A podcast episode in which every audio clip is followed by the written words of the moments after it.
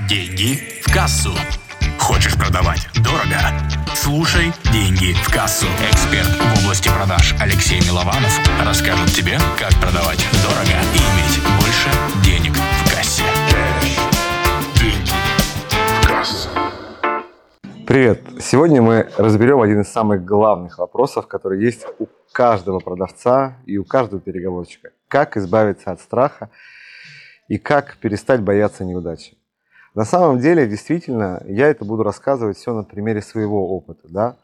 Я помню, когда у меня были первые клиенты, я помню, как я готовился к переговорам, я помню, как я готовился к продажам, и как я сотрясался над тем, когда у меня что-то не получалось, да. И я всегда искал причину, почему, из-за чего, да, то есть как может быть так, что я все рассказал человеку, что ему нужно со мной работать, а он не купил. И в какой-то момент я просто понял, что это нормально. То, что не все люди готовы изначально покупать, то, что не все люди изначально вообще хотят работать с вами, то, что не все люди изначально хотят, скажем так, платить, и это тоже нормально, да, потому что всегда есть люди, которые хотят все сделать на халяву. Да, и в какой-то момент важность неудачи просто стала падать, и я разрешил себе ошибаться. Я рекомендую то же самое сделать и вам, да. Первое. Разрешите себе ошибаться. Да, то есть как правило, да, мы очень часто корим себя за то, что мы делаем какую-то ошибку, а в этом нет ничего плохого. По сути, любая ошибка – это огромная зона роста, которую можно развернуть себе в плюс. То есть что стал делать я?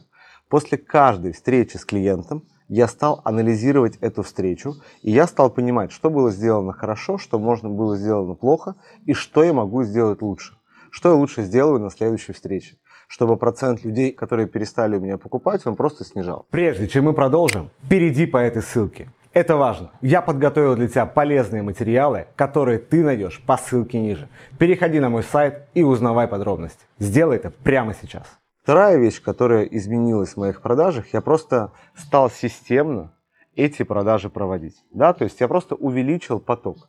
Да, то есть если с самого начала, когда я только начинал свою тематику в продажах, на выступлениях и вебинарах, то количество клиентов было мало, я действительно готовился под каждого клиента, то когда количество людей стало выше и количество желающих людей со мной встретиться увеличилось, я просто увеличил количество этих людей. И это был тоже одним из одним триггеров, который потом сработал положительно с точки зрения продаж, потому что люди знали, что у меня расписано все, то, что я их записываю наперед, и то, что если они хотят думать, то тогда, возможно, они будут думать еще на протяжении полугода и года. Да, то есть я помню, как люди мне с благодарностью заплатили, при этом ждали, что еще на протяжении полугода, что им предстоит со мной работать. Им нужно подождать, и потом только мы начнем работать. И такое на самом деле действительно это очень сильный триггер. Это триггер спроса. Поэтому я вам рекомендую просто увеличивать количество этих встреч, которые вы будете проводить и будете, конечно же, делать продажи. Третья вещь, которая помогла мне, это фильтрация.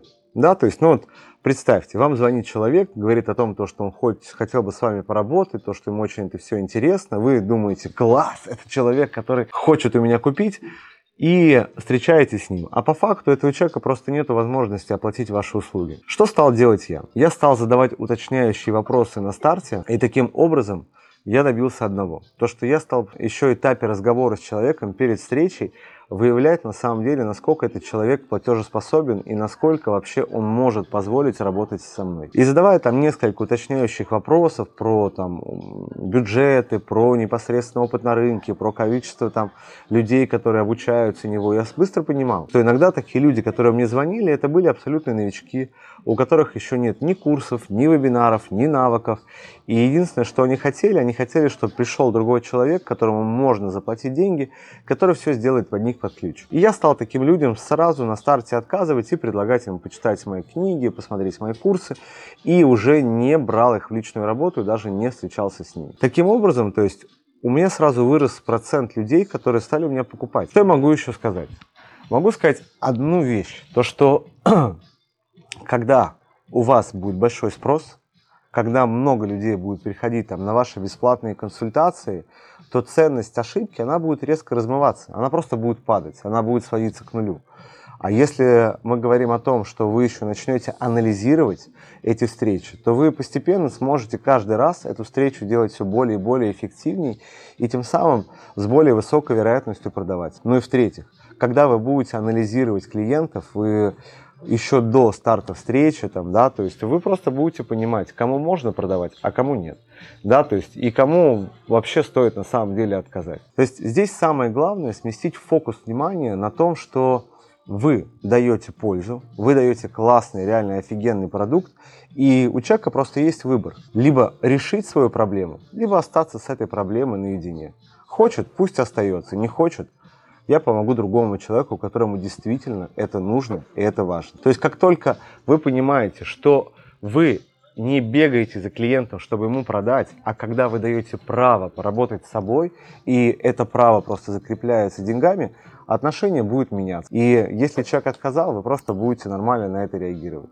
Поэтому я со своей стороны желаю вам успехов, желаю вам удачи и желаю, чтобы этот страх постепенно равнялся нулю. С вами был Алексей Милованов. До встречи в следующих видео. Пока.